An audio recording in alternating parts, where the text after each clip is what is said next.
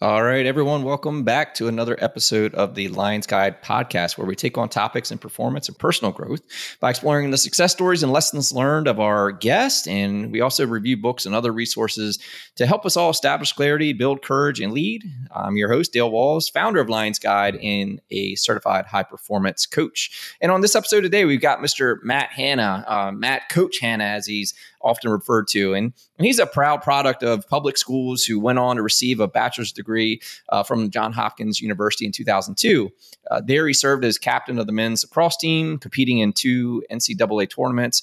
Then, after a distinguished qu- career in the Major League Lacrosse, uh, Hanna spent a decade in the education field as an administrations director and history teacher before creating his nonprofit organization, Next One Up. And what Next One Up is, you know, it engages and serves young men ages 13 to 25 from really some of the toughest zip codes in Baltimore, uh, but they share a similar purpose, which is accepting that that hill must still be climbed. And Matt and his team provide long term mentoring, coaching uh, to these young men and, and in the classroom and, and on the field. So, Matt and I dive into that today. We talk about his life as a high performer, as well as the importance to look back and help the next one up.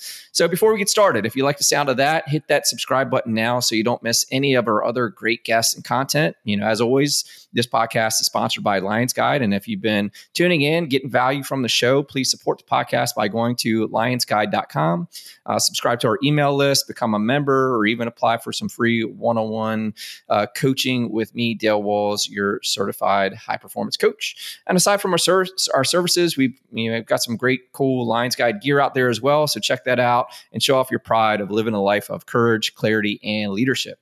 With that all said, let's start the show.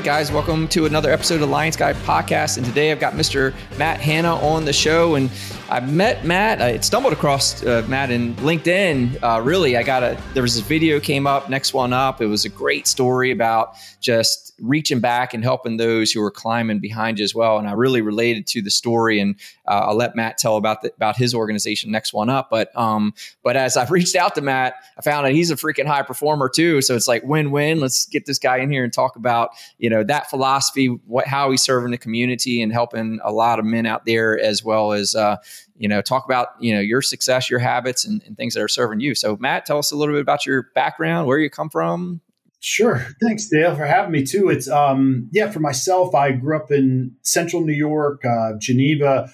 Uh, I was a coach's son. Uh, my dad bounced around, was actually based in Baltimore uh, in his early days, shipped out to Vietnam from Fort Holabird and coached football at Navy and, and Princeton University. So again, it, uh, we bounced around as young kids, as a, as a coach's kid. And um, and my mom was, uh, was a teacher for a number of years. And it, it was all right there at the house in terms of – uh, where my education uh, kind of lied. My grandfather was a high school football coach, so it was sort of this teaching coaching environment that I think was really super helpful for me. And I, I found my way from a small town, um, small public school to you know kind of a larger venue when I, I started to look at colleges and. Uh, lacrosse was a sport that um, you know I, I, excelled at in high school, but uh, again played in a great area in, in central New York and upstate New York with you know Hobart College and Syracuse and, and and just a great history there. But I didn't know what I didn't know, and I, I showed up in college with uh, you know the ball moved a lot faster. Uh, guys from certain areas, especially Baltimore, Long Island, now it's everywhere, just knew more than I did. The X's and O's were very different to me. I was you know sort of the guy you give the ball to in high school. And then, you know, as I got to college, I realized, man, I'm at the end of the line and uh, I had a mm-hmm. lot to learn. So, you know, with all that, it was um, a, great opportunity as a small town kid at a bigger venue at a place, you know, I, I graduated from Johns Hopkins in 2002. Uh, I was captain of the team my senior year. But, you know, even as I look back now at 42, there were a lot of struggles for me as an athlete, um, absolutely as a student um, as a you know relationship wise, how I develop friends, who's I who I chose to be around, my social choices. Um, it's not a world of regret, but a, a, way that I look back and say, how could I have positioned myself differently, knowing what I know now? And um, you know, I think that's part of why I do what I do today. I I got into education. I knew that my senior year at, at, at Johns Hopkins that uh, teaching was probably what I was going to do. And um, as I rolled through my my college career, I had an opportunity to go over to England, uh, uh, Manchester in northwest England, uh, which is a pretty tough city, and, and um, reminded me a lot of Baltimore too. And as I went there, I was a teacher in the primary school. So I started in elementary school as an American athlete. They were bringing over um, former college athletes to sort of uh, reinvigorate sports into their school system. The uh, the country had cut physical education, so I was teaching um, you know lacrosse skills to kids that didn't know much about lacrosse. They taught me a lot about football or soccer over there. I knew very little about that, so it was just a humbling experience at, at 22, 23 years old. And then I found myself back in Baltimore. Um, at, at 23, 24, teaching and coaching, and, and really went right down that path I thought that I would. But, um, you know, after 13 years in education, the, the things that I picked out, picked apart, um, you know, is this, this guy from a small town that was, you know, pretty diverse. I, I didn't understand growing up uh, that I probably saw a little bit of how the world worked in terms of um, haves and have nots and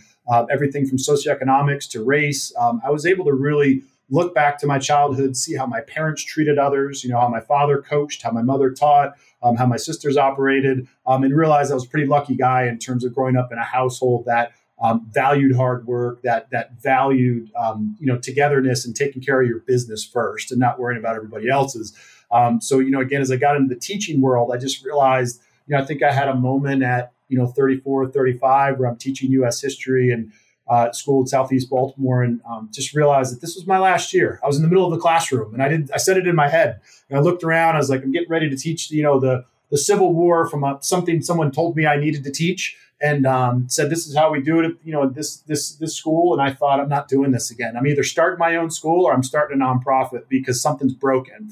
And for me, it was about what students do after school on the weekends during the summer. So you know, that's how I arrived where I am today, and and um, it's uh, it's been a blessing. You know, Next One Up's been an organization that really is near and dear to me because it was born out of this frustration and also born out of what I was lucky enough to gain as a young person through my family and, and my upbringing. Um, again, not knowing the education I was receiving until it was time for me to apply it to something. Right, right. Yeah, I mean, and, and you, I think I saw on your bio that you sent me over, like you went on to play major league lacrosse as well. Yeah, and so I, I had a, a, teaching stint. Um, my wife had worked uh, for a company for Under Armour out of Baltimore for a long time, and uh, she was transferred out to Denver, and it was a great opportunity for me to work at a new school. And, and uh, then I was drafted by the Denver Outlaws. Uh, I guess it was about 24, 25. Played for four years, so I was almost 30, and uh, had a great experience. We were owned by the Broncos, and um, so we got to play our games at Mile High Stadium, and it was, you know, 20, I played in front of 20, 30,000 people. And um, some games, of course, Major League Lacrosse, we go to some other cities, I play in front of five. And um, so I got I got a little feel of everything. But then we moved back to Baltimore, and I said, you know, I'm not going to play anymore. I'm going to focus on teaching um, and education, and I, and I want to start a lacrosse program in the inner city. There's just more I wanted to do, and I think I picked that up along the way while working in Denver I was working in admissions at a, at a Catholic school, an all boys Catholic school that was similar kind of to, in Baltimore, like Calvert Hall, just a big boys Catholic school. And um, I just started to realize again, um, stu- you know, a lot of haves and have not students that struggled and why. A lot of it was a lack of a mentor, a lack of a male figure. Um, those kind of things started to really get my wheels turning of, you know, how can I make a bigger impact outside of a school system? And um, so the lacrosse education for me to play at that level, and to be honest with you, Dale, too, I I walked away from the game as a guy who went to college. You know, I, I left for a year, uh, injuries, depression, um, going out too much. It, it, was a little bit of everything as a young kid from a small town. When things didn't work out, you know, when I wasn't a starter, it wasn't about me whining that I didn't play. It was a broken foot surgery, a broken hand surgery, a broken foot again. Uh, this depression started to kick in for me in college, and I really was sort of a, a shell of myself for a long mm. time. And and so um, my my last year in Major League Lacrosse as a super low draft pick, uh, I made the All Star game and um, played with the best players in the world. A lot of them were buddies of mine. They're like, Matt, it's pretty cool that you're here right now. You know, in college, like you just didn't hit your ceiling and you were injured or you, you know, this, that, the other. And um, when I hit that All Star season, um, you know, played in that game, that was it for me. And it wasn't, you know, I, I, had to prove that to myself that I was as good as anybody at the game. And it took me till my late 30s to do that. And having just played in the lacrosse tournament this weekend with a bunch of over 40 guys, in a good way, like I, you know, I just feel the same. I can play ball, and it was just one of those things. Like the game was always there for me, but the mental got in the way of everything. My social choices, nothing tragic as much as um, you know, in, in 1999, 2000, for a 19 year old, uh, depression was not something you spoke of. Mm-hmm. And uh, I didn't know who to talk to, anyways. I didn't understand that there was support systems for it as a small town guy, and colleges didn't have those resources. So somewhere in all of this lies this mental health challenge that I struggled with, and and continue to at times, like a lot of us. So um, I think there was a big reality for me that sports were really important, but there was an accomplishment I wanted to make in professional lacrosse, which was not to make the All Star game, but to look around the field at a packed night with the lights on and say I belong here. Yeah, and, right. and that was that moment for me. And, and that was it. And for, for any athlete, for me, and you as a military guy, and I know an athlete as well, the next thing I did was I went to a bar in Fells Point at 30 years old and bumped into a guy that ran an MMA gym. And he said, You're done playing lacrosse? I said, I need something. And he said, Come see us. And I showed up that Monday. And I, you know, 14 years later, 13 years later, I've never stopped. Yeah. And it's just one of those things that I needed to grind. And I think I missed that. If I could talk to my college self, I'd grab myself out of bed and say, "You got to grind, brother." You got to. I mean, and I don't know, man. It's just just our instinct. Like, especially doing jujitsu. I've done jujitsu since I'm 31, and it was that. It was this like the ability to kind of release and go just get after it in a way that because otherwise all day I'm sitting, you know, especially in tech, obviously very white collar, clean environment. I'm not grinding. Like when I came up small town, you know, I grew up chopping wood, yep. mowing lawns, landscaping, like outdoor hard work. Um, and then when I joined the Marines, obviously there's a lot of physical aspects there, but I was a tactical data Marine. So I learned tech. So it was a lot of tech. I wasn't out toting machine guns and all that stuff. It was mostly tech. And then that became my career as well. But jujitsu, man, it came, it comes in like fills in the blanks. you know, I, I always joke and say, you know, uh, the office was so much easier after I'd just been like virtually yeah. choked to death, you know, yeah. that morning, you yeah. know, uh, just puts things in perspective, like, you know, what really matters and doesn't, where you stand. I don't know. It's, it's, it's, it's a teaching tool, right? And we all need those teaching tools. And I think that was, I spent my time as this educator giving information and we all need to receive as well. And I, I'd explained that to a couple buddies this weekend and they still looked at me like I was kind of weird. Like, what are you up to now? And I said, well, you know, I've you know been doing this and that, but I you know I got into jujitsu now, and there was nothing better than I think I talked to you about it too of just being a white belt. And I don't want to be one for very long, but I'm standing in the back, and you know what, Dale? I'll tell you this too is last week they started handing out. Uh, you know, I've been at the jujitsu piece, the, the striking in, in Muay Thai. I've been 12, you know 11, 12 years now, and with the uh, jujitsu, you know, two months they handed out last Tuesday um, for some of the white belts would uh, you know their next degree, a little piece of tape for the belt. Yeah. And at the end of class, it was awesome. It was the best thing that could have happened. It was like being a kid again. I stood there and I felt, you know, I keep my mouth shut and I just show up and I work. I'm not an ex pro athlete or anything. I just show up. And, uh, you know, the, the owner of the gym was there and I can see, and I said in my head, I'm like, they're going to hand some stuff out today. And I've been at it for two months showing up. And the best thing that could have happened was they two other guys walked up. And I'm like, well, they must be calling me next, just in my head. And then class ended. And you know what I did was I, I never show up at the 6 a.m. class. I always go at like noon on my lunch break. The next morning I showed up at the 6 class. I'm like, screw you guys, I'm getting mine. And it was one of those things that just was the best motivator. And I don't think there was a strategy to it. I probably am not good enough yet. And so it was one yeah. of those things I didn't get picked. And what was I going to do? Like go up to the, you know, to a black belt and say, hey man, where's mine? Or I'll see you tomorrow morning. Yeah. And I think that's what I needed to sleep on was if you didn't get what you want, are you going to go get it? And I think my 20 year old self wouldn't do that. So having this teaching tool of jujitsu, and you know, even today I'm rolling with this uh, black belt, and I could tell he's just like, come on, man. Like, dude, you know, I'm just trying to be an athlete, and I just it, it's humbling in that like I'm pretty much wasting this guy's time right now. And and so with all of that, it was it was it, that this experience I'm going through now um, is awesome. And I, you know, blue belts, whoever, I'm giving them hell. Uh, But when I get up to some of these higher level guys, I'm like, all right, man, I'm just going to try really hard and yeah. see what I can pull out together after two months. But um, it really is important for for anybody either struggling or trying to find what their purpose and passion are. Is if you're not doing something hard and you're, you're not doing something where you're at the end of the line and you need to get to the front of the line, then you're probably not going to learn. And yeah. I wasn't getting that going to Planet Fitness, you know. Yeah. Yeah, yeah, yeah, hundred percent. It, it challenges you. You need that challenge. You need to be because I, I don't know the truth and the science of it, but I, I feel like we're always there's always an opportunity to grow. You know, yeah. physically, mentally, and jujitsu brings it all. Man, I, yeah. I I don't know if I told you when we first talked, but that's what got me into it. Was I went with you know someone who was trying to go. I went the kind of buddy system it, and that dude quit in two weeks. But that first night, I got my tail whipped by a 15 year old and i'm like oh and i was 31 yeah i was 31 years old and it was the it was the instructor's son of course yep. but roll with this 15 year old kid and he murdered me and i'm like oh no this isn't i'm not walking around knowing that there's a 15 year old out here that could just mop, yep. mop the floor with me because yep. as you know like that first that first uh, session that you go to you're helpless like you're helpless and, and it's if you can be humble enough to say, "Hey, I don't want to feel like that anymore," you know, you'll you'll fall in love with that. I mean, yeah, I agree with you. And I, I, think the last thing on that I was thinking that is, you know the, the, white belt thing is is I explained again is a humbling thing for a couple months, you know, six months, year, whatever. But there is that point where I'm feeling even in my head where I'm like, "Get this thing off of me, get it off of me. Yeah. I want another color." And I think that's what I learned from the Muay Thai world. There wasn't that progression of a belt system. And so I just felt like, oh, I think I'm okay. And I sparred with this guy and that guy. But man, I, am remotivated in that with the jujitsu world because there's another level every time. And it could take you two years to get there. And like, are you really down for, you know, a longer fight? And um, it's been fun, but it's someone had said it's a, a mental chess match with chess match with, with dire physical consequences.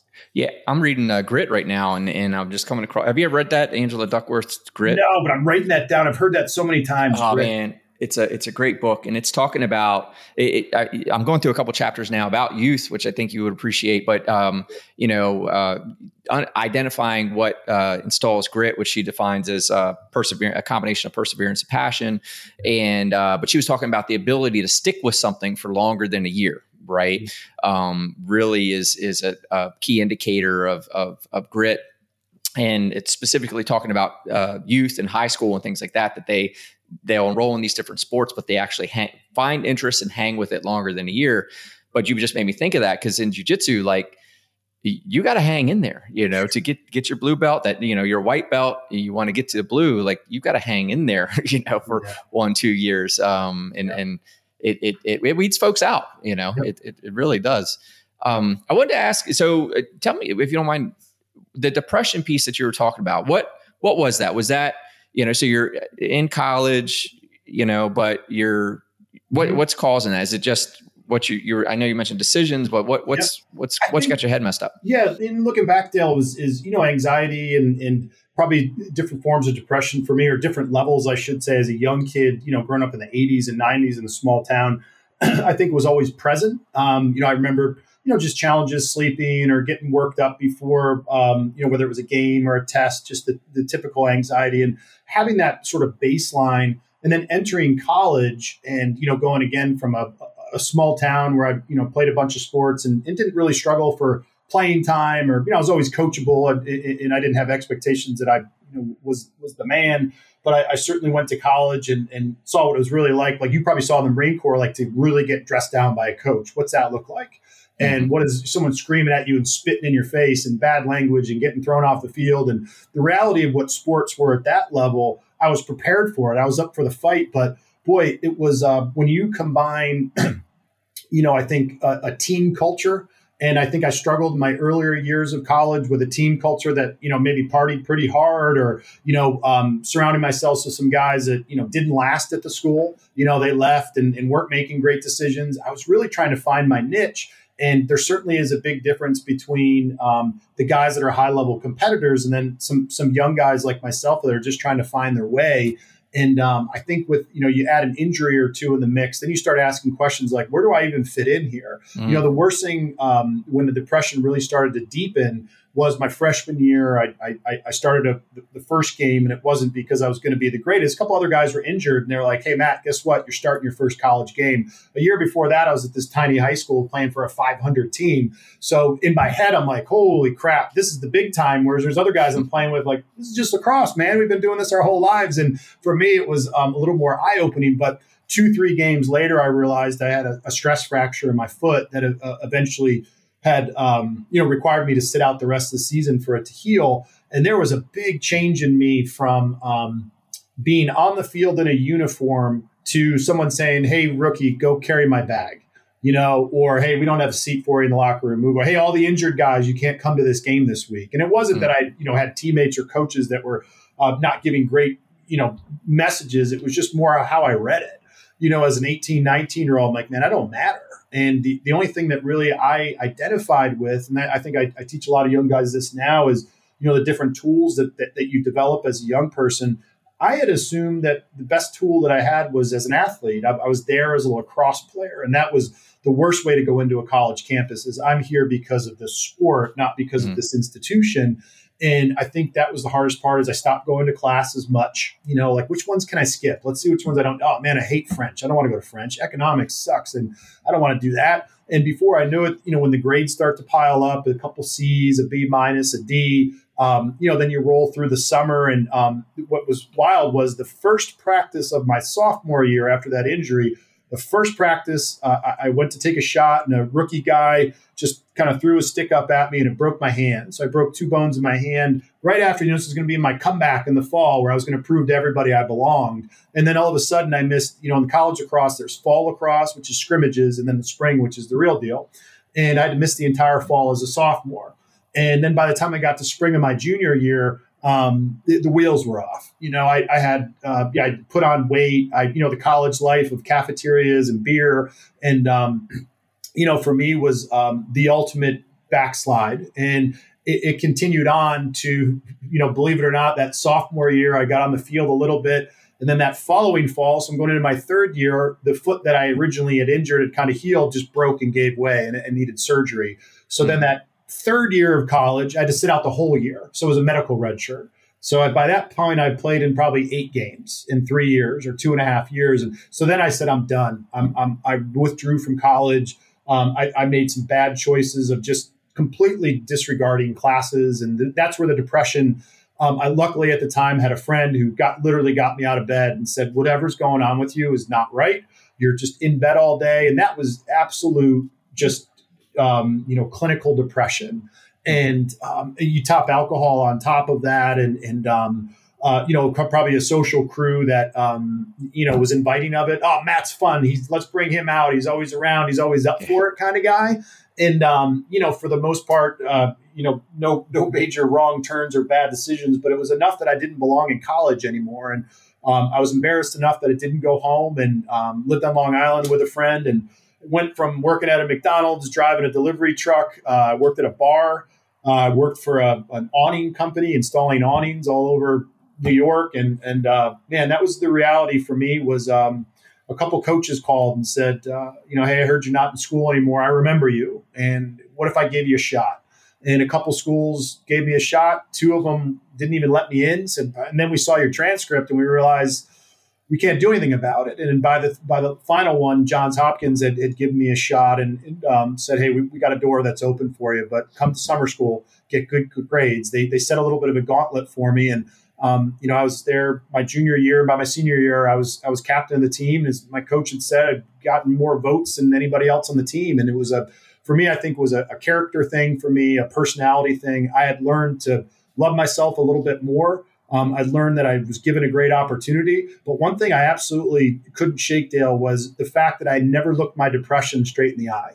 And so I was still who I was. You know, I was at Johns Hopkins performing at a pretty decent level, but um, still at the same time looking back on it, I was a kid. That kid needed help, and mm-hmm. um, my coach was was wonderful, and others, and you know, knowing hey, Matt's got a couple struggles, but man, as a guy who I think I'm pretty tough. I, I didn't want to share that with anybody. I just wanted to go to practice, work hard, and be like everybody else. So it was um, it was real and something today that exercise and challenges for me and um, like we're saying with jujitsu or anything else. Um, uh, I, I, feel like I manage it really well, um, not perfectly, um, but it still exists with me. And it was something I realized. Yes, I'm probably wired for this, and to be honest with you, is makes me a far better mentor um, and, and it's a bit therapeutic to know that there's times where I'm really hurting and I'm talking to a kid that's hurting and um, I can relate a bit. And, um, you know, I think that's been probably the best blessing and, and, and a challenge at the same time is when you're born into something like depression or, you know, you sort of acquire it through experience as you go. Um, it's, it's, uh, it, there, there's some dark days Yeah, I, have heard um, close friend of mine, Jay Teagues, um, do Hard Things podcast say this because he's he and he says, "Hey, my life of uh, personal development and my focus on this is to keep the keep the bad away because he's he's gone through PTSD, he's, he's battled alcoholism, deep depression, etc. And I believe even suicidal at, at one stage. And he goes, "My focus on this and." being the best version of me and continual growth and all that is I've got to be looking that direction because I can't Otherwise, it's it's it's that the darkness catches up to me, and you know, yeah. so he's living a life of you know personal development and helping others yeah. for those reasons, right? Because he always knows it's it's right there behind him, so he's just heads down, focused on yeah. you know being his best. Period. And it's awesome. I mean, it really is, and I think you know when you get touched with that stuff. I mean, and I, you know, and and the reason I even asked you about it because it's one of these things I think it's another one of these topics that just isn't talked about enough you've got I've, I've had it man. I've been there you know i've i've been there and for no good reason but you know it's it you know i didn't have anything going on. I just knew i was in in poopers but you know because sometimes you you know what way i heard it from jordan peterson on one of his some content from him it was like you know sometimes you're depressed because there's an event but other times it it's truly a serotonin deficit. There was no event and you're you're down. And that was really me. I had the world going for me but I was just depressed and I had no solution for it. And, um, you know, no one would have ever known. No one would have known. No one, I was still getting after it, still doing everything. But, you know, uh, but my wife was like there for me. She knew, she could see it. Like I, I would be out of nowhere. It's like just crying for no reason. What's wrong? Yeah. I don't know. I have no yeah. clue what's wrong with me right now. And, and I think it's just, I, I, I wanted to go there because it's like people a lot of people, like you say, are, are, experiencing it, but they're not speaking up. They think something's wrong with them. No, man, you know, a lot of people go through it. Go find help. Go talk to your doctor. Talk to someone. You know, talk about it. You know, get it get it out there because there is help. There, you know, you got to do something. You know, if yeah. you do nothing, nothing's going to change. You know. Yeah, I, so. I, agree with you, and I I've become. Um, I guess you know more engaging with with people, especially you know what it, whether it's interesting or weird or not is besides my family is is um, you know I just finished with this trip with my, my college teammates and you know I, I talked to the hotel before I left to to book it again. I took my son with me and it was just a, a great special time and I, I, just had a really good experience there. And I said to the the folks, you know, you think about right now post COVID. Who's dealing with the most crap? And you look at the service industry, you know, coffee shops or you know a, a restaurant, you know, going to get food you know, people are complaining everywhere. And I, I, took a lot of time to tell the folks at the hotel how special that trip was and the experience that they provided me, you know, and uh, you don't know what people are going through. No, no, you know, and you got to keep that top of mind. You got, and it's the world. Hey, everyone listening, the world doesn't re- revolve around you, man. And everyone's going through something, regardless of what you're going through. Just at least pretend, pretend the other person on the other side of that register is going through something as bad or worse than you and treat them like you want to be treated. Go back to the golden rule, man, because you never, you never know. Um, yeah, this it, is high time for that type of stuff. And, and, you know, people are complaining because things are 20, you know, your meal takes 20 minute longer, minutes longer to deliver and, and, and get to you at the restaurant or whatever else it is. And, um, you know, for the most part, for me, it's, you know, I just couldn't be more appreciative of, of people. And it is really understanding what, what people have to carry. And yeah. um, it, it's intense. And I think that's the, the education tool for me with depression is is understanding, identifying that others probably struggle struggle as well, and um, can I be a, a, resource to people, and most importantly, try to figure out who needs a hug once in a while. yeah, you know. Yeah. Do you do you think like the cause of it was? I, I was trying to figure out as you're telling the story, but I'll ask you your your opinion on it. Was it that you had such high standards for yourself and you weren't meeting them? Or was it that you were not being congruent like the, the decision making stuff like you weren't being congruent with this standard you had for yourself as well right? Aside from being on the sideline you're also doing the alcohol the partying and all that stuff. Yeah. It, was it either or or both? Like what do you think was really like pulling you into the the yeah the you know for me dale i think it was there's there's a bit of you know me being wired a little bit in that um you know looking back to like high school and my earlier days um, I remember looking back as like an elementary and middle school kid and and dealing with depression, like thinking about those moments. Um, man, I, and I was a heavier set kid. I was I was uh, you know I was tall and sort of big for my age, and man, I went through all the the teasing and and uh, you know still thinking you know sort of a little bit of uh, you know what nasty things people had said to me, and that was my motivator as an athlete was, you know, playing football, basketball, anything else, and, and you know, getting bigger, faster, stronger. And to kind of answer your question is I, I think a lot of that depression, anxiety absolutely existed for me, whether it's family related or just was sort of the baseline I was born into. Um, but it certainly exasperated or was exposed when I show up on a college campus and all of a sudden you have to not uh, well certainly prove yourself again but and i wasn't rolling to campus like well i'm the man and everyone should re- realize this it was more of like man i have to really reset um, earn my, my my relationships again. And to me um, i really lost my way in understanding you know great people surrounding myself with guys that made great decisions. And i certainly I, you know i don't have guys like well i hung out with all these guys made horrible decisions. I just ran with the pack you know, like, hey, we're underage, we're all going to go into a bar. Like, who didn't do that in college? But for me, um, I started my, you know, the anxiety, depression behind it was, what if I don't go tonight? Will, will I be judged? What if I do this? Will, will I have no friends? You know, and and so there was this follower mentality for me that is interesting at my age now as my confidence grew, whether it was, you know, through professional lacrosse, teaching, you know, my work, my family.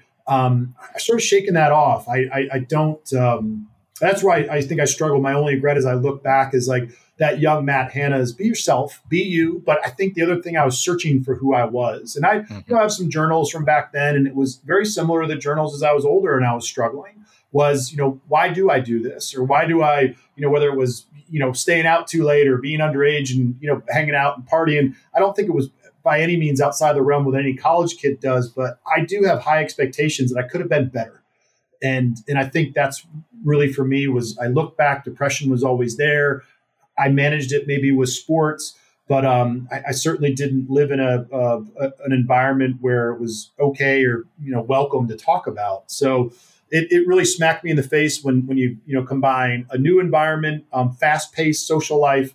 Um, injuries as a college athlete, and then overall just sort of being un- unhappy. My, my first school that I attended was Loyola University, and um, at the time just you know didn't really gel with um, you know I think with, with, with our coach and just the overall you know expectation that uh you know behave yourself but just you know stay out of trouble. And and I think I needed more than that. I needed mentors. I needed I needed people around to say you know the, before games and the week before games everything else we stay disciplined we work hard it was sort of like ah, let's see what we can get away with and yeah. um that wasn't me. And I think when you live your life as someone that's not yourself for a number of years, um, in some cases there may be no coming back. Um, and in other cases, there's points like I am of reflection today where I realize, um, you know, what did that teach me? And sure as hell taught me a lot. I gained a lot of experience. I made it through. Um, but you know, I, I, started to see some buddies that didn't make it through those years, and they're the ones that struggle now today a bit. And it was uh, it was a rough go, but it, it, certainly is that that depression piece is so relevant to young men, young athletes. As we had talked before the podcast, young women. I'm a father of two daughters as well. It certainly is a reality too, but it's often overlooked as you know young alpha men. Um, man, a lot of us were hurting. Yeah, yeah. Was that was that the hardest challenge you've had to overcome? Just it mentally. is. I, I, think you know as I look back at any any uh, obstacles and I think about guys in next one up that I work with, and I shake my head and think, man, the challenges that some of these young guys have been through. The worst is for me to think, yes, that depression was the hardest thing I've been through. But to sit down with a young man, I did that a couple years ago. He's in the army now and doing great. We sat down, and his household was just a disaster at the time, and, and on top of that, was dealing with similar depression that I dealt with. So I thought, man, behind, you know, as a young college kid, I had my family behind me. I, I, I had a couple bucks in the bank. I had, I had, you know, hot meals to eat. Um, and here comes a kid that has almost less than nothing. And he's also dealing with the same thing. And that really level set me and realized that one, how good I have it, how blessed I feel, and how this depression um, probably was the, the best thing that could have happened to me because you always realize that there's somebody that's got it tougher. And um, I think my son last night was crying because his sisters were away and he started sleeping with my wife and I. And I'm looking at my wife like, this is bad. He's six years old and like, get him back in his room. And um, we kind of laughed with it. But last night he came in, he's like, my bed's not comfortable. That was his excuse last night. And I, I just, I rub his head and say, you know, dad knows some guys that don't have beds. And you know those guys? And he shakes his head. I said, I got guys. And so with that, my son can struggle with anything that he that, that he sees, but one thing that will always be provided to him is his basic needs. And so I think it always shows. And and that same kid that's in the army, we he just texted me last week. He just got to Fort Lewis last Sunday, and um, that relationship's there, it's strong. And so I think for me, I can show my kids, um, I, I, can tell them my experience, but then I can also attach it to something even tougher. These next one up guys are way tougher than me. Oh yeah, yeah, definitely. They've come through it. I think I saw I highlighted an article you sent me. It was the thing like you know they they they shared a similar purpose, which is accepting that the hill still must be climbed. Right, like they're born in these dire circumstances. And I, I mean, I highlighted that. I was like, I, I got to turn that into something because that's awesome. Like it that that's that's the truth of it. Like the still the hill still needs to be climbed, and I and yeah. I love that. I mean, it's, it's always there, and, and and it's a big one. And I think at 42 now, as I talk to these young guys, like it's hard for them to understand. And you're not supposed to get it at 20 years old, but man, there's a long, long stretch ahead of you and some clouds that you can't see through. And um, you know, it's easy to say hey, this is the easiest time of your life, but every moment can be the toughest. And and I think climbing these hills and having you know this young man or others or my son to be able to you know pull that next guy is going to be really important because it's you know one of the only ways that I'm able to you know do what I do is is take a look at like who could use me today you know? Yeah. Yeah. Now and and I guess like in just to, to round this one out what was different in your senior year? Like what what changed for you to pull yourself out of that to go from you know mm-hmm. working at mcdonald's get called back go to john hopkins to be the captain on the team? Like what was the difference between the captain of the team and the matt for prior i would say honestly it's easy um, answer as you you know started to ask that question for me it was culture and coaching and the culture of the team shifted for me at johns hopkins where um, you know attitude and, and social choices. And there's a big difference between if you try to sneak a beer in, you know, on a Thursday night before a Saturday game, you would not be on that team anymore. Um, mm-hmm. or if you got into drugs, or if you got into a fight, or, or just made poor decisions.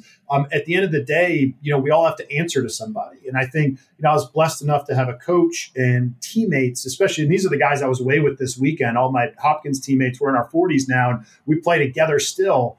And um, I think that's what did it was I look at all these guys now, and we all have different. You know, nobody's perfect, but um, I see a bunch of great fathers. Um, I see them with their wives and, and some wonderful kids. And it was interesting too, Dale, is like this hotel, you picture a bunch of, you know, lacrosse guys and families show up this hotel in Lake Placid. And um, the security guy came up to us Saturday night and like, oh, we're all in trouble. The, you know, dads are all having a beer outside. The kids are still running around. And he said, honestly, this is the best behaved group we've had here in a long time. And I think that was a reflection of a lot of us as fathers. And so um, that was just something that was great to hear. And, and to answer that question again in the long way, I surrounded myself with really strong character. And, yeah. and great people. And these guys are all successful college lacrosse coaches. Some of them do this, do that. Um, but man, at the end of the day, um, placing yourself, and I tell that to our next one up guys that are choosing colleges, is think about the culture you want to be surrounded with what are these players like? When you go out at night, what do you see? How do they act? How do they treat women? How do they treat their roommates or the guy that on the team that has a broken foot? How do they treat them? Because I think you know my first time around, I, I didn't feel it. The culture wasn't there. It was sort of um, you know, as I was saying earlier, do what you need to do. Just show up at the game on Saturday. And um, that was something as an 18 year old kid that was battling, you know, probably some precursors to depression and anxiety. Um, I needed something stronger. And I think my teammates at that time gave me the backbone and wouldn't let me stray. And they, they created a comfortable environment where they understood that I might have had a couple struggles. And I would share that once in a while. Is like, hey guys, I'm I'm not going out tonight. Um, I'm feeling pretty down, but here's what I just want to accomplish a few things. And honestly, you know, check in on me tomorrow. Nothing dire, but you know, I'm staying home tonight. And I think those guys were like, great. They were still respected me for my decisions. And that that that culture and, and the ability to have um, you know around you peers that can be your mentors as well it's just reflected again today because i can pick up the phone and call those guys at any point yeah and that was a huge shift of who you choose to spend your time with is going to determine who you are as a grown man yeah, it's powerful, right? Because you know, the you mentioned the fear of missing out, right? It, you know, part of getting drug into the bad stuff, like you're afraid to miss it because you didn't, and the fear of missing out, and then the resultant fear of judgment.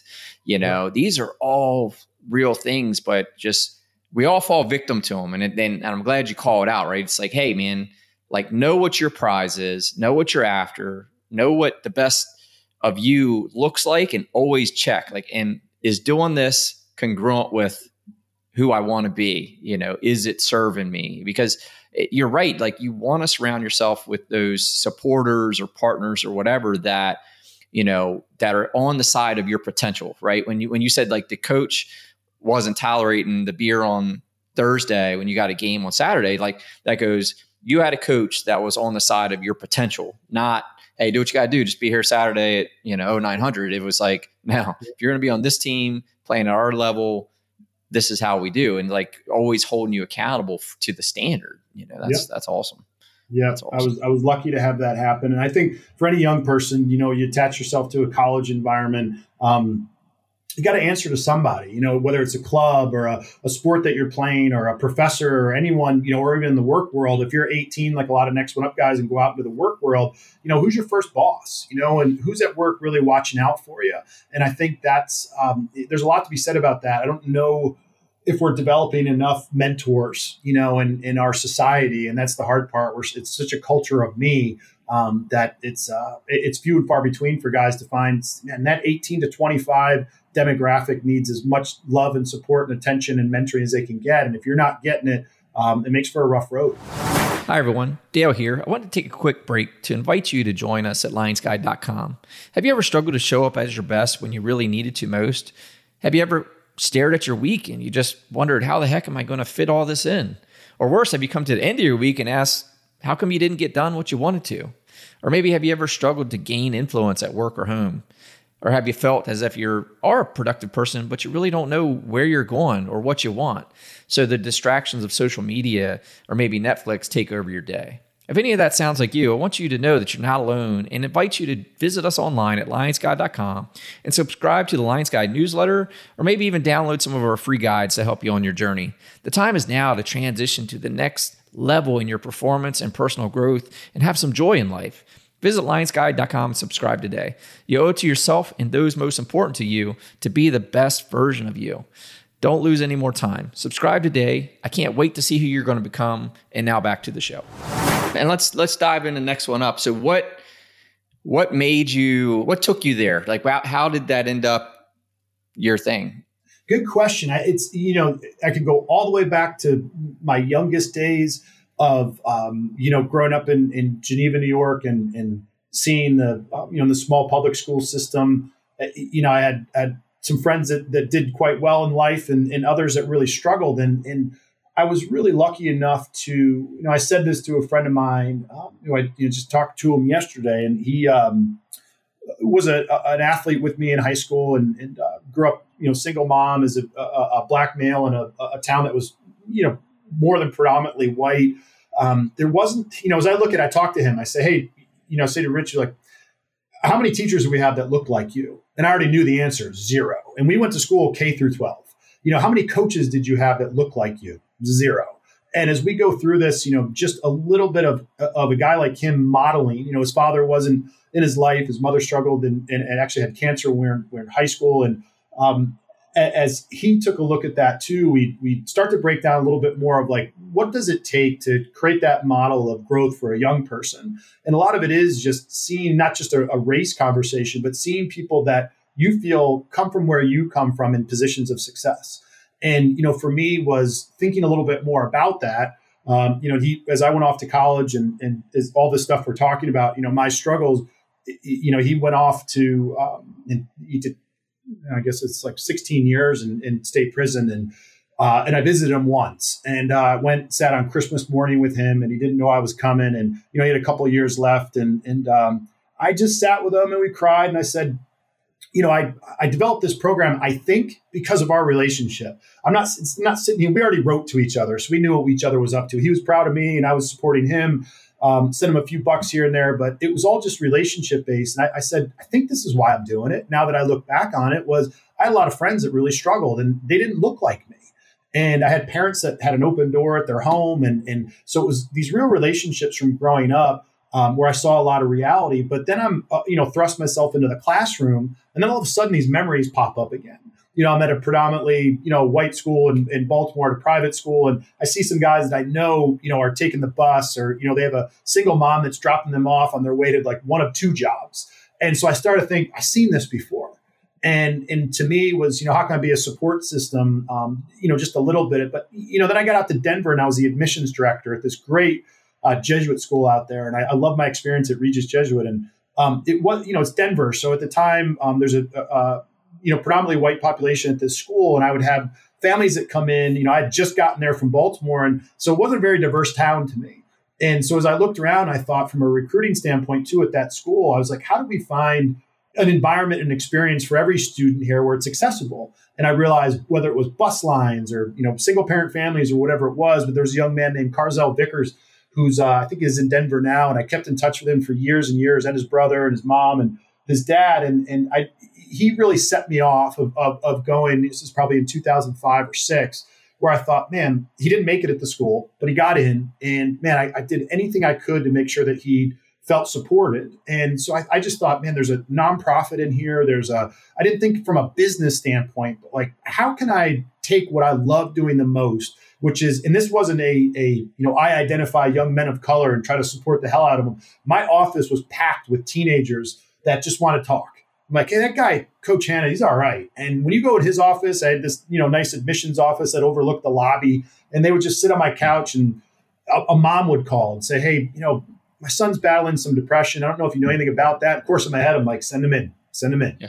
And so for me was just youth and young people. But when we went back to Baltimore, I, you know, I looked at some McDonough and Gilman and some really great private schools. But I, I said to myself, what's the hardest? It was like going into the city go to the city and go to schools that struggle. And I, I found a, a, great school there that I worked at, and and that's where everything started to really pop. Was you know I was coaching basketball and coaching football and lacrosse and a few other things, and I realized that this is now the the, the playground where I'm going to develop, help my, my you know young men develop. You know I don't think I had a, an agenda as much as I, I still have you know on my shelf here a nonprofit for dummies, how to start a nonprofit. And so I'm sitting in my classroom in between teaching history at like 30 years old, like, all right, so I need a board. You know, how, do I call, ask people that? All right, I need a 501c3. I need to call a lawyer. So I really did piecemeal all this together with no money. Um, I was, you know, making next to nothing. And my wife was busting her butt. We are living right on Eastern Avenue in Baltimore. And I, I just, uh, next one up started to, to grow a little bit because my classroom door guys kept coming in and said, Hey, I heard these guys are signing up for something that you're doing. I'm like, Yeah, I just call it this, call it next one up. And, you know, we just meet on the weekends and play basketball. Great, I'll do it. And I started to realize that absence, that lack of, you know, we call it stimulation, call it opportunity or whatever, um, started to bring more young men into my classroom and guys saying, Man, I, I want to hear more about it. But this really was a culmination of experiences for me that ultimately got to the question of what are you doing when school's out? You know, because I think that was the most important, whether when I was in college or elsewhere, um, somebody needed to ask me that question, you know, like, what are you doing Friday night? You know, you're going to go out, you're going to drink with your buddies and then feel like crap for the next four days, or you're going to get better. And so I think for me, some of it was very relative. And as I said, my friend from high school who you know, I still keep in touch. He's he's working full time and raising his son. I just sent his son a bunch of lacrosse equipment, and um, that relationship's really strong. But I think he nods his head and says, I, I know what you're doing. And you were always doing this. You know, he thinks I'm kind of nuts. And he said, even in high school, you know, I used to pick guys up for football. And it was a lot of the guys that didn't have rides. And I just, I wanted to win. And so I, I didn't pick up the guys that were black. I just picked up the guys I knew weren't going to get there. And yeah. so then when I'd show up in my mom's caravan and, you know, bring them to, to practice, I started to gain some, you know, sort of respect of a lot of different guys. And, and I think, um, you know, it's very therapeutic to share that because it was um, there's a lot to it. You know, I think yeah. what made me um, was experience. You know, and again, as we were saying earlier, is you know I can Google all this, and people. I have a call tomorrow morning. She's you know probably a wonderful person, but it's like, could you tell me how you do what you do? Well, get ready. You know, I'm going to tell you, you know how impossible it is to do this crap sometimes, and there's days I don't want to get out of bed. And um, times where we move backwards. And, you know, I just, we have three 12 freshmen in college right now one of them's already kicked out. The other one just tore his, his labrum, his shoulder. Um, so he's back home getting ready for surgery. Then another one that um, couldn't figure out how to get to college because his mom's car wasn't running. And so it's those kind of things where I'm constantly troubleshooting for guys. And and and I, I said to a young man this morning, um, he called me and I read the letter and said, "You are not coming back to our school." And I called him and he said, "Yeah, I'm devastated." I said, "Man, I've been doing this for a long time. I'm not calling you to get upset with you. I don't get angry at guys.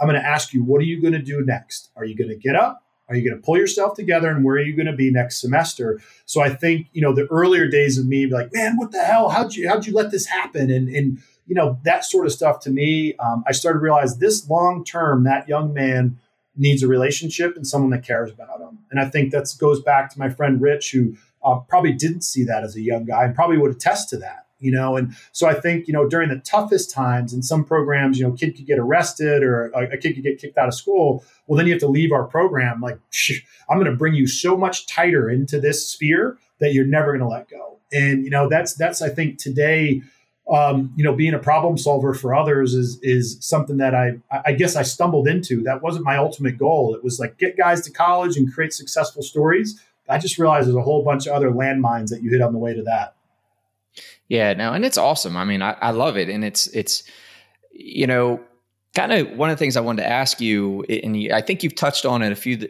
uh, throughout that. Um, but you know, you said you do this to serve the unmet needs of these young men, and the question I'm going to ask you now is because I want the listeners to hear what they are, so that they can open their eyes up to that. But what are the unmet unmet needs that you see that these young men in our communities need of, of these mentors and the community itself you know the yeah. coaches the the teachers the what what are these unmet needs that that they that they can be served with yeah and I, break it down whether it's for staff or you know in these kind of conversations too that in, in, the way you, i boiled it down and, and it, certainly through you know books i've read and um, conversations i've had but like with the simplest way to take a look at breaking apart a young man's life especially in Baltimore City, is home, street, school. Those three things, when I pull information out of each one, if those three things aren't working in sync with one another, then you're going to hit some roadblocks. And, and that's okay because I think all of us could probably attest to, you know, having all three of those things as I explain them in order is pretty difficult. But like that, that home piece, I'll use one kid as an example and he's doing great in life is, you know, we had a young man lived in, uh, on the east side of Baltimore and he, um, lived with his mom that had some struggles, some health struggles, some employment struggles. Um, and the house was was you know little row home that you know I think had at any any given point five six people living in it, um, smoking you know so the kids there you know breathing in secondhand smoke, um, things have popped you know he brings home a new PlayStation and someone steals it. You know he dealt with a lot of drama at home, um, but at the end of the day, a wonderful mother. That's that home piece is what's going on in your house? Are you in are you in foster care? Um, is there physical violence that you're, you're, you're witnessing or that you're that's being impressed upon you? Um, alcoholism drugs so you can see where i'm going with that. If, if, if your house is not in order that young man when he walks out the door and this kid went to archbishop curley nice catholic school over in um, east baltimore and you know, walks out in his, you know, shirt and tie ready to go to school, we probably would make assumptions of like, this kid's on his way. He's got some good stuff going on in that house. Actually, he had to rise above what was going on to be able to get out. The second step for him is when he walks off his steps and he walks down those marble steps and he looks right and he looks left. What do you see? Do you see abandoned houses? Do you see homeowners? Do you see flowers in the window? Do you see drug dealers? Do you see um, a, a, Starbucks on the corner, a, a, bookstore, a coffee shop? All those things, especially in Baltimore, a lot of places are indicators of what your street is providing you. And you know, I, will never forget dropping a kid off at home in a actually neighborhood a couple blocks away from there. And um, you know, I couldn't get off the street. People blocked my car, and it, you know, it was one of those moments as a young maverick, you know, mentor. I was like, man, there's certain streets you don't need to be on and I started to pick guys up and I'd look at addresses like, all right, man, the car is not going to stop rolling. Get out of your house and jump in because respectfully, I don't belong on your street. I'm throwing off things. People are looking at me like, why is he here? I look like a cop or whatever it might be. I started to read into it, not be offended, but be respectful. And so when I take a look at street, that's the second one is we haven't done this, Dale. Uh, we have to an extent. We've got some interesting data points but um, how many of our guys have seen um, violence take place and have seen someone lose their life and have seen gun violence? That statistic and that piece really defines that street piece. When you look at what these guys need, is, is, is they need stable neighborhoods. Now you're getting into the depths of politics and socioeconomics and things where I know that I can fix this guy's situation, but the the street as a whole, I look around sometimes too and say there's a lot of work to be done here. And sometimes it's you know successful neighborhoods you know have have home ownership. You know so next one up we're really pushing home ownership for our graduates. Not even that we're investing next one up money into these down payments and, and we know that that's one. You know whether it's faith we're not a religious based organization but anytime you see a street that has a really strong church on it um, and how kind of america began you know there's there's faith-based um, towns that had a steeple in the middle you know and that's that's where you got what you needed you know in terms of your faith and community And then, um, you know, so that third one, school, is where do you attend every day? And, you know, that young man I talked to this morning who was heartbroken that he was just asked to leave only after a summer program, a really high level institution. Um, and he wasn't ready. And he was a product of the public school system. And he was top top of his class. He was close to valedictorian. I don't want to say he was. I know he was in the top three. And then he goes off to school just to a summer program, and he couldn't cut it. When we talked on the phone today, he said it was a little bit of his effort, or a lot of his effort, I'm sure. Um, but I, uh, we also talked the relevance of one going to Baltimore City public schools and being off school for over a year and then having to roll into college. So, you know, I don't knock the schools, but they, man, they struggle. When you talk about when you walk into your school, you know, what's for lunch? That's one of my first questions. And then the next thing is, as you roll through your day, I'll ask a kid, how many fights do you see in a week? If a kid says five or more, or a kid says five or less, there's some guys that go to private schools that we, you know, we support them in sending them to. They might see one fight a month, you know, if that. And so when you take, you know, that view of violence during your day, the frustration of, of challenges in education, um, when school is out and you go to practice, you know, does your coach care? You know, is he there early? Does he expect everybody else to be there early? All those little life lessons that a school can teach you and that should be teaching you, I realize is broken and is not, um, the trajectory is not moving upwards. So I, I break those three things apart with young guys of home, street, and school to really figure out, you know, what's missing here and what can determine this kid's success. Because we do have young guys that live in really stable homes where they might have a parent that's a homeowner. Um, that matters uh, in so many cases, like a lot of us, because we put more time into where we live.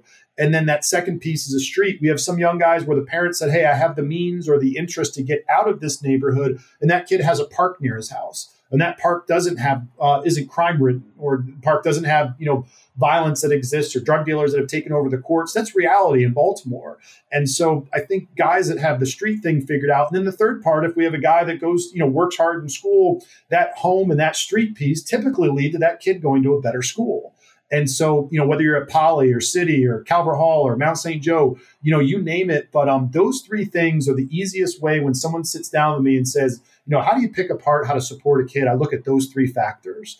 And some of them I can't fix, some of them I can. But um, there's situations in each of them where um, uh, we've, you know, I've troubleshot, you know, try to figure out what I can do. And that kid I started the story with, um, Isaiah is now at, um, you know, university, and he, you know, he dealt with getting on the bus and getting from his house to Archbishop Curley and home every day. And he's a neighborhood kid, but man, he had to see some BS and some tough stuff. And he's now at University of Maryland Eastern Shore, and he's got his pilot's license. He's in the aviation school, and uh, this is a kid that never been to the airport before until he got to college. So, like, how we create these narratives is you got to tell me what you want, and then I want to get it with you, not for you, but I'll get it with you. You want to be a pilot? walk out your house, keep your blinders on, get to the bus. If you're having a hard time, we'll send you an Uber. We'll do whatever we got to do to make sure that you can bypass whatever these challenges are. Again, home street school. If we have to get you to a boarding school because things at home are a total mess, we'll get you to a boarding school. It won't solve any everything, but if it's your environment at home that's challenging you, or your street, or your school, then let's get out of that school. And um, you know that's where we really sit with guys and try to figure it out. But it's it's it's kind of our driving force in, in how we create content knowledge for this. Yeah, that's awesome. And and I guess I've heard you mention a number of things, but you know, two things I wanted to ask you was, you know, you know, I've heard I heard it said that you've evolved to to serve those who are most committed to their future. So I wanted to kind of know who you're supporting and how you identify them. Because obviously there in Baltimore there's a ton of people need support obviously in a place like that.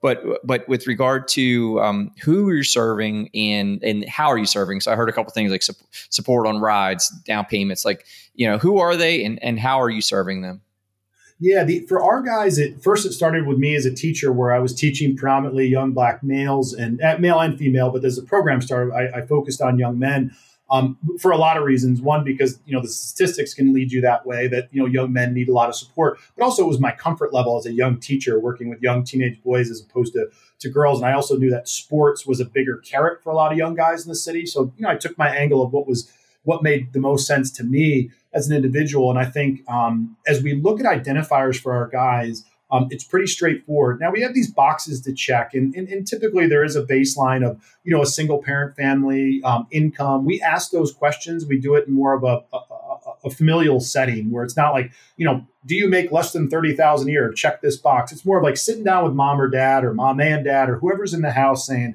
um, you know what's going on you know and, and, and you know where you working all these kind of things we just get a better picture of what we need to do to support and so with all that, it's it's school relationships. We have schools that we go after. There's some that are in neighborhoods where I love it. I'll sit around with my staff and say, hey, let's hit this neighborhood. You know, we know it. Let's look at that school because I, you know, I've heard that this school is struggling. I guarantee there's some great, great young men in this school. So a lot of it is finding opportunity. And when we do that, oftentimes, really, you know, zip code determines so much in Baltimore when we look at it where a kid goes to school, it often is a zip code situation. You know, we look at an area town where we know there's a there's high violence, or we talk to folks in the community to say, hey, this school could really use your help. Now we only go in and, and really recruit one or two young men, but at the end of the day, the boxes that they check is how bad do you want it? If we offer a program, will you show up every weekend? And what we often find the determining factors typically are one of two things or combined a really, really strong figure at home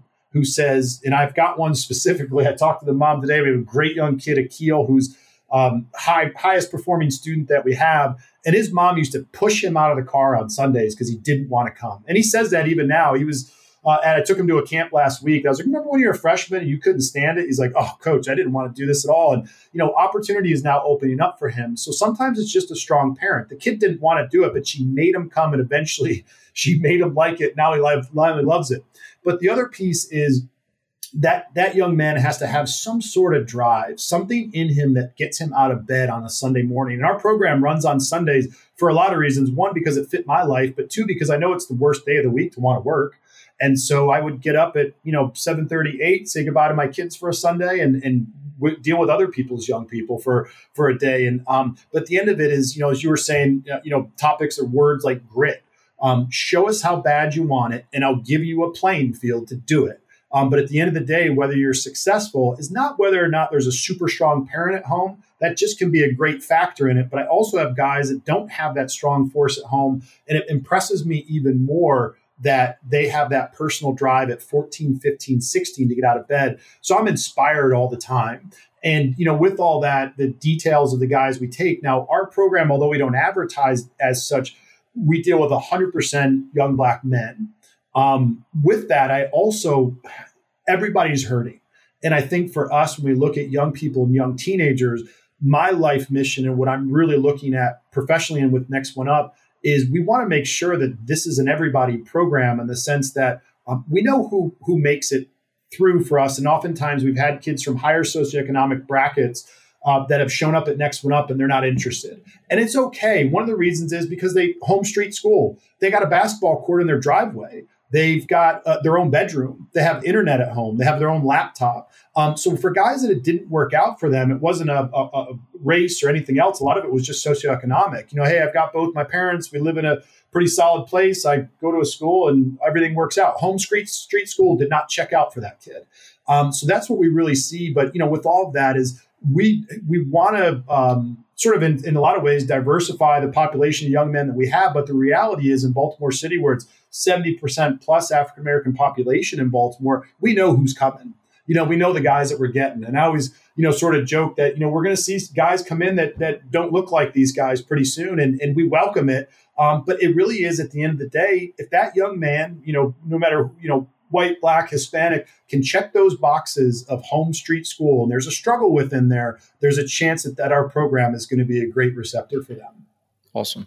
I mean, I, it's it's it's awesome. And it, what is what are some of the things that you're doing? Is it specific things, or but it sounded to me like uh, a lot. I, I, won't go as far as say you'll do anything, but it sounded like you're saying, "Hey, man, we'll do anything to get them point A to point B, or to, you know to where they want to go." And I and I love. And, and, and take a step back. I love what you said because you know because that's what I was trying to affirm, which is you're looking for those who who are looking for the help. They want the help. They want more. They're driven to get more, and you're you're giving them the help to get there, right? That that sounds like a screen, right? Like they're like the world's against me. It's not me. It's everything else. I can't do like that mindset versus like, hey, I just this is where I want to go, you know, and and you're stepping up for them.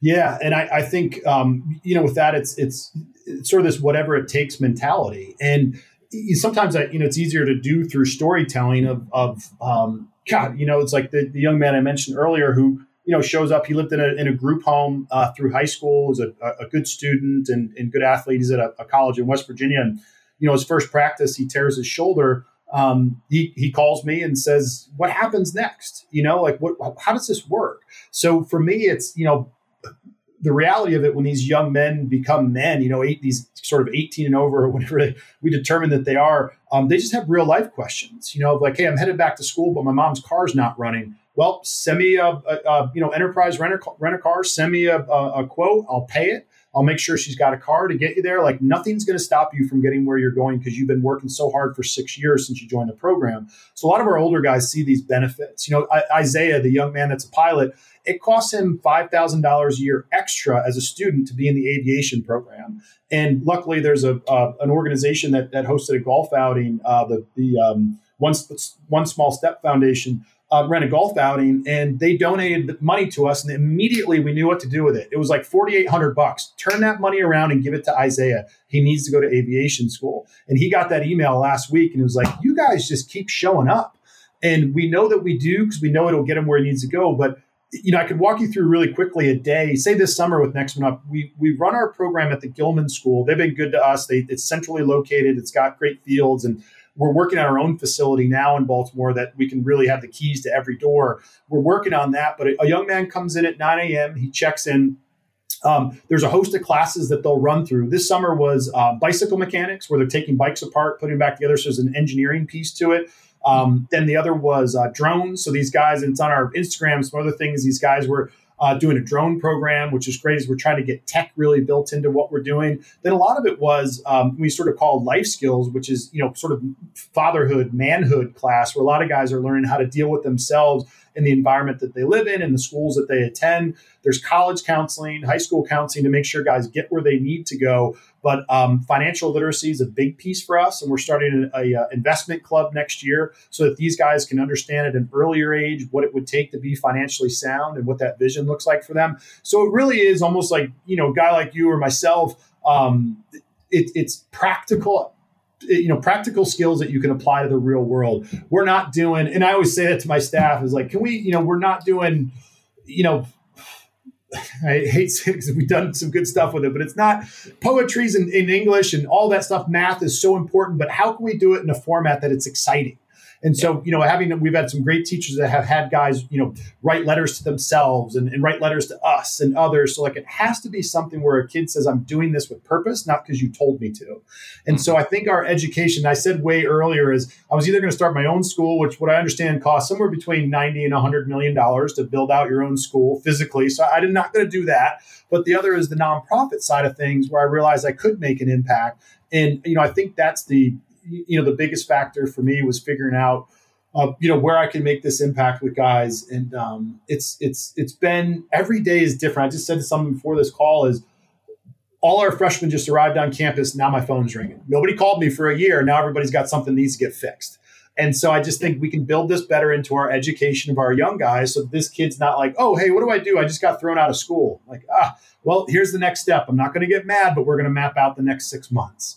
Yeah. And so I think when a guy really wants to receive that information and not disappear, um, all goes well. And um, that just like my struggles in college, you just got to realize that's just the first step, the first stumble. Um, so it's been really interesting. But we also have this proof of concept with these older guys now that just say, look, hey, seventh grader, you know, I'm Isaiah, I'm, I'm 20 years old. Stick with this program. I can't explain to you why, but you're going to see it and value it when you're older. And I think I'm not there yet. I think when our guys are in their 30s, I might feel the relevance of all of this.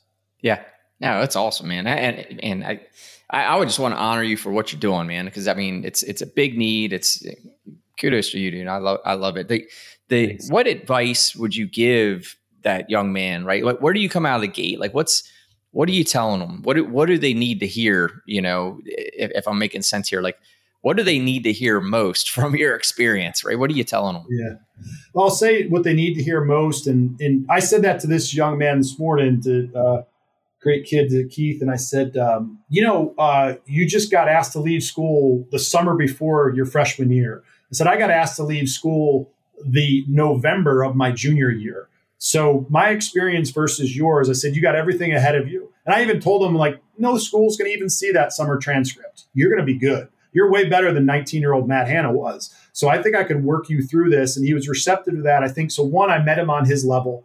And I think maybe there's an understanding of like, well, there's Coach Hanna. He probably has done everything right. Why? Because I'm, you know, the head of this organization. I might be the head of it because I've done a ton of stuff wrong.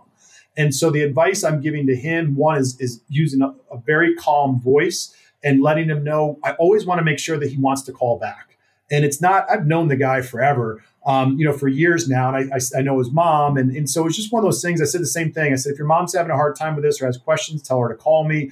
I sort of insert myself into the family in a really appropriate way of like, I'm only here for this. I'm not going to tell you when to wake up and anything else. It's on you. Um, but at the end of it, you know, besides just lending my ear to a young guy, is I finish conversations with most guys. And this is, I think, probably the most powerful but to me has become commonplace. I'm not getting used to it, but I finish and I say, I love you. And that kid will always 100% of the time respond, I love you too, coach.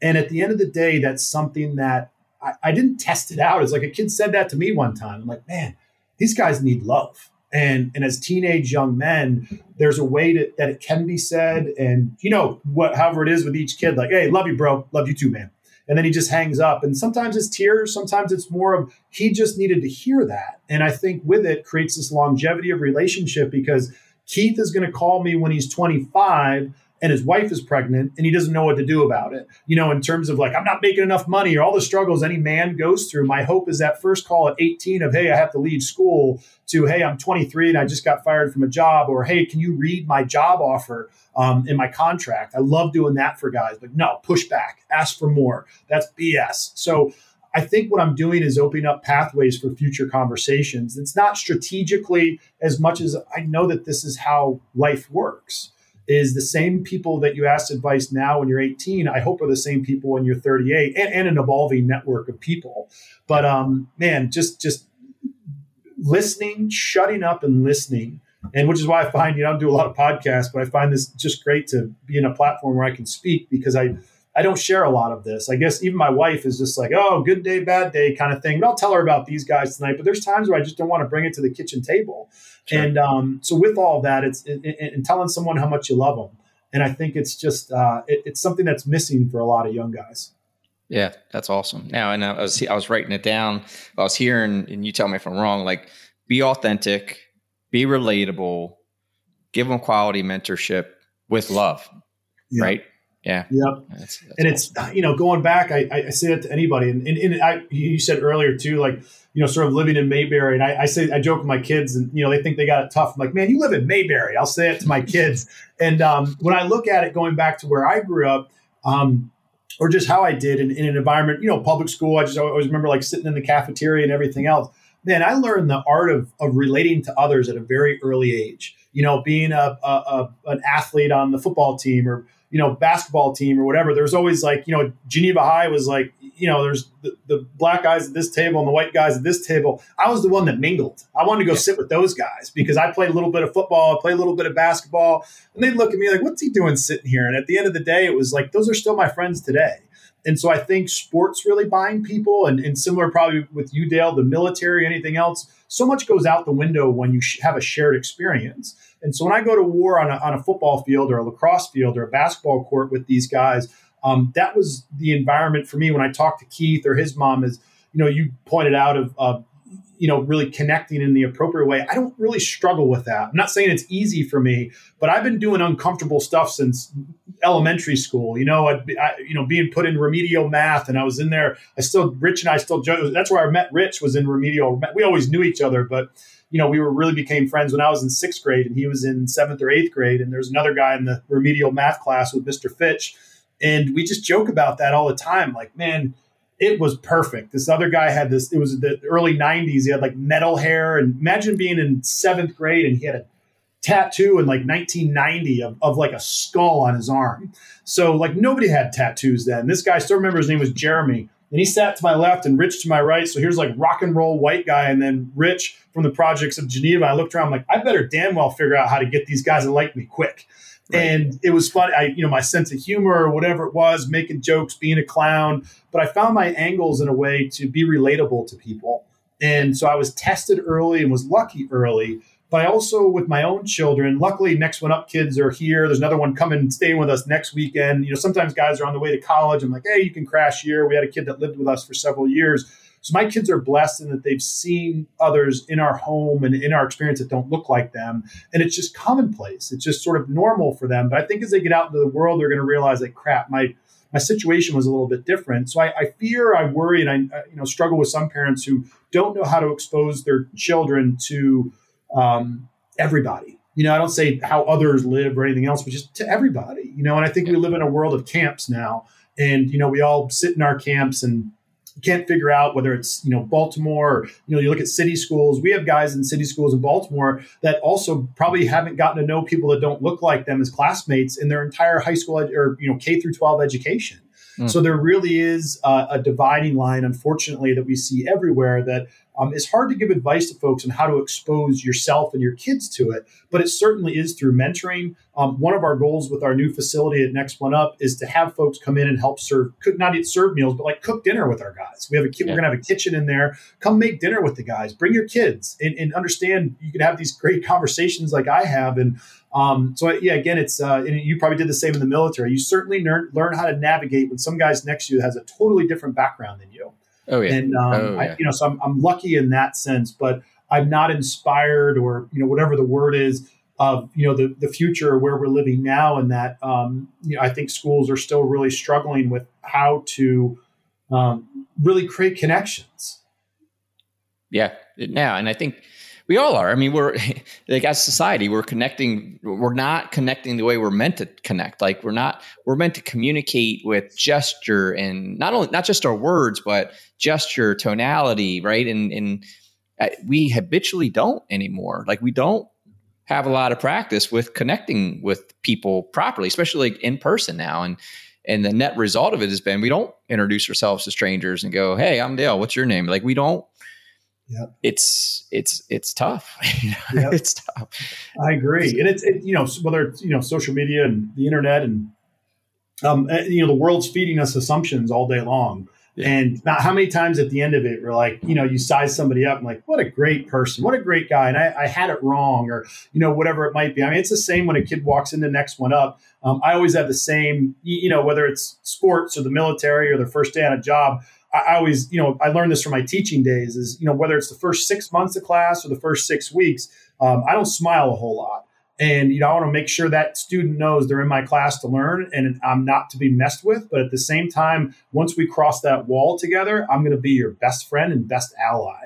And yeah. I think that's what I love at Next One Up when young guys come in is they see a whole host of people that they get greeted by. And I very quietly am like, oh, that, you know, I don't introduce myself. I'm just, I'm Coach Hanna. I'm like, all right, who's this guy? And I don't, you know, have people say like, oh, that's the founder. That's the guy that kind of runs the show. This is more of like, I'm just a guy in your network, and you're going to determine whether you like me, and I'm going to do the same thing. And a lot of it, it's going to be through shared experience. Now I love it, man. The um, on the high performance side, because you're doing so much, you started this in at church. It's a it's a nonprofit organization. It's you know, so on the high performance side, you know, what if someone were to ask you what's what makes you successful, right? What's what's what are you doing that you feel is making mm-hmm contributes to your success and you won't compromise on it what you know what's the habit what are you doing that's making you successful yeah i think for me dale is is i never um you know is it, it I, I have an I, I have an answer for you but for me is like which one because for me it's like my, my motor doesn't stop you know and i don't I, I pause because i don't always think that's the best thing because you try like you know probably yourself very much you try laying on my pillow at night and there's this like man there's stuff i gotta fix right now. And my wife she'll be falling asleep and she can see in the dark room like oh there he goes again. And i don't stay up all night crunching stuff but the end of it is like when there's an email i didn't send or a problem that i didn't solve or a message that a kid needs to get from me um, I think it's that you know I wake up in the morning. I did that today on a Monday morning, and, and, sometimes it, it's Mondays. I, I think of the day that most people don't, and so that's the day I do. And so Mondays, it's usually my six mile run, not my four mile run. And, and this morning I was up at five fifteen, um, just emails, and, and I wanted to get all this work out of the way. So creating a schedule that I knew at the end of the day, as I'm talking to you, that I felt like I've accomplished several things before I even connected with you. And so I think, you know, for me is is what gets me out of the bed is you know, clearly I'm dealing with other people, and there's also not uh, a, a financial model for me where I'm truly benefiting um, you know, stock options or whatever else, you know, motivates folks. For me, is human capital. You know, the idea of can I get this this guy that just got kicked out of school to the right place? I'm not done yet. So now tonight, when I lay down, my wheels will be turning about him and think about where can I get him in five years, and will he do it with me? So I think my motivating, a lot of motivating factors for me is that these relationships you can't just stop them because for a lot of guys, some people did stop relationships with them. Someone did yeah. leave and yeah. so sometimes I get overwhelmed by the longevity of these relationships of like, can I always be there and will I be? And I start to prove to myself, like, yes, I can. But a lot of it is, you know, my motor continues to run. And I think when I sit at competitively, I'll go to nonprofit meetings or connect with other folks. And I'll just look around the room. And I think when you and I first met, I said this, you know, about martial arts or jujitsu or anything else is I'm not the best in the room, but when I look around, I'm going to take each of you out. And, mm-hmm. you know, and I say that in the most positive way in that, like, if we're fighting over fundraising money, you know, to, to build a center and you are too, or, you know, your message is that you're changing the world or whatever, I think you can have that message. We're going to do this low and slow for a long time. And I think for me, again, it's, it's, um, I, I look around competitively and I think about how can we be the best? And uh, you know, for us, next one up wise is that data, is it the statistics we provide, or is it the fact that you know in five to ten years we'll have a bunch of thirty somethings that will really say that this program changed the course of my life. So I, I think that that's what drives me all the time is that I'm doing something that's purposeful. Um, I'm doing something that I love, and, and, honestly, like a lot of us, I'm doing something that there's days I wish someone else would take it from me, and um, because I, I, I can't keep all the weight on me. And I, I was there's a funny st- story you know, sort of on the religious side of things, where I was coaching a team in East Baltimore, and we played against a, uh, uh, I guess it was a team, I think, a fellowship of Christian athletes. We had a scrimmage or a game, and they murdered us. It was probably twenty-five to nothing. I still remember that being twenty plus to zero. And the guys had their heads down, and this this parent could hear me bring guys in, like, "Don't look at the scoreboard. You know, this is all about you getting better." And a lot of my development, and my philosophies of like, "You're here, no other kid is here." We were way out in Harford County somewhere playing and uh, the fa- a father came up to me and handed me a Bible after the game. And he said, you know, looked at me and he's pretty emotional. He's like, you're doing God's work right now. And I, t- I took the Bible, I looked at him and I was like, well, then you do it. And uh, I just wanted to get on the bus and leave because I was so frustrated because we were like 0 and 15. But what's funny is I still have that Bible in my car. And it was one of those moments for me where I, I realized, like, yeah, someone else could be doing it. But, it, you know, there's times where, like, if not me, then who? And so I think uh, those those are always reminders for me of why I do what I do. Is um, you know sometimes someone recognizing that you're doing something special when you don't know it. For me, sure. I was a high school teacher and a coach, and, and what else was I going to do? Like let all these young athletes not have a lacrosse team. I'm going to build one with you for you. And you know when we get beat in a game, I'm going to be pissed just like you, but you know, it was just interesting as a you know parent stopped me and um, he, he, I appreciated it, but I'm like, I'm here every day with these guys and we're not winning. And I just realized there's more to it because those guys that are on that team now, I still keep in touch with. And um, yeah. so it's it's uh, some valuable experiences, but I think I've got a drive in me that I've developed as I became a parent as well, because I understand and see modeling is so important for young people that man, if I'm garbage at home, then I'm going to be garbage with somebody else's kid. Yeah. And some of that's just physical too. So it's, you know, I go to a, a, a, rec soccer game with my daughter and, you know, maybe I'll talk to some, some other dads and they're like going out to hit golf balls or something like that. And that sounds cool. I, I you know, everybody's got their, their hobbies. And I think, well, I'm going to go to the gym and probably wrestle somebody tonight. And, you know, so because I want to show up tomorrow night at soccer and, and be better. And yeah. uh, your golf game is probably better too, but I want to get physically, mentally, in so many different ways accomplish something. Um, the also it, it started to really help me with next one up guys. Like when a kid calls, you know, com- this guy today complaining about something. And I was like, I already been in the gym this morning. What have you done today? And so for me is just do it in a way that's appropriate and encouraging, um, but let them know that um, you know you got to win every day. Yeah, no, it's like I mean, you're a great influencer, right? You've modeled the way, you challenge them, right? You're doing all the things that they need, and you're right. If not, if not you, then who? Until you can answer that, you got to keep doing your thing, man. But you're doing, you are doing great work, man. It's it's awesome. So to to round it out here, what's um, you know, how can people help next one up, you know, and, and connect with you in that regard? Yeah, it's gonna be great. Um, we're uh, nextoneup.org is the site, and we're we're having some fun times right now. We're going through the rebuild of our, our website, and we're going to launch in September a, a, capital campaign to build out our own facility. So there's some folks that might you know have the means or, or interest in saying, hey, how can I impact this building? You know, and how, how can I help curate an experience for your guys? You know, through some connections, you know, whether financial or any other resources. But the other is eventually as that center opens, we'll be looking for mentors. And, and this is something we've never externally looked for mentors. We kind of do our own thing on our own. Um, but uh, you know, with all this too, there's you know the easiest thing anyone could do first is get to know about us and get to know our guys. There's employment opportunities that folks might have, and, and they can connect with our guys. We we've got guys that you know, as I mentioned, Phil, who's in the Army, and um, gosh, we have a civil engineer at, at, at, Whiting Turner, a guy who's a financial advisor at Morgan Stanley. We have a young man, who, a grown man, who's a, a child um, uh, psychologist at Kennedy Krieger. Uh, he's the first guy in our program with a master's degree. Um, it, it's just a great mix of young guys, and they all need something. Um, and a lot of it is just human connection or resources. And so with all of that, it's you know not as much as a call to action in terms of fundraising, but it's always helpful. And on our website, one of the best things folks can do with nonprofits too is rather than sometimes that that big check is um, there's monthly giving. That when I talk about like Isaiah or, or this young man Litre that had to get a, a rental car to get out to college, um, we we look for that monthly support to create a little fund for us. It's discretionary and so that's a big impact for us too. But it's it's um, it, there's there's a number of angles, and I think our website and our social media. Um, next one up is it will will help people um, really figure out maybe where they fit in. And our website's pretty informative, and my information is right on there. It's Matt at nextoneup.org um, is the best way to reach me, and I, I love connecting with folks that are interested in our mission.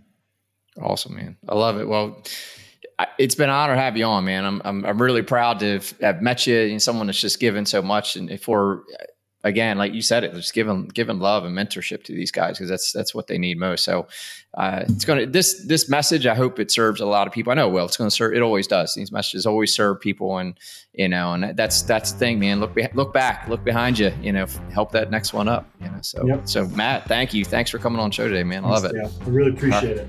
All right, talk soon. All right, thanks.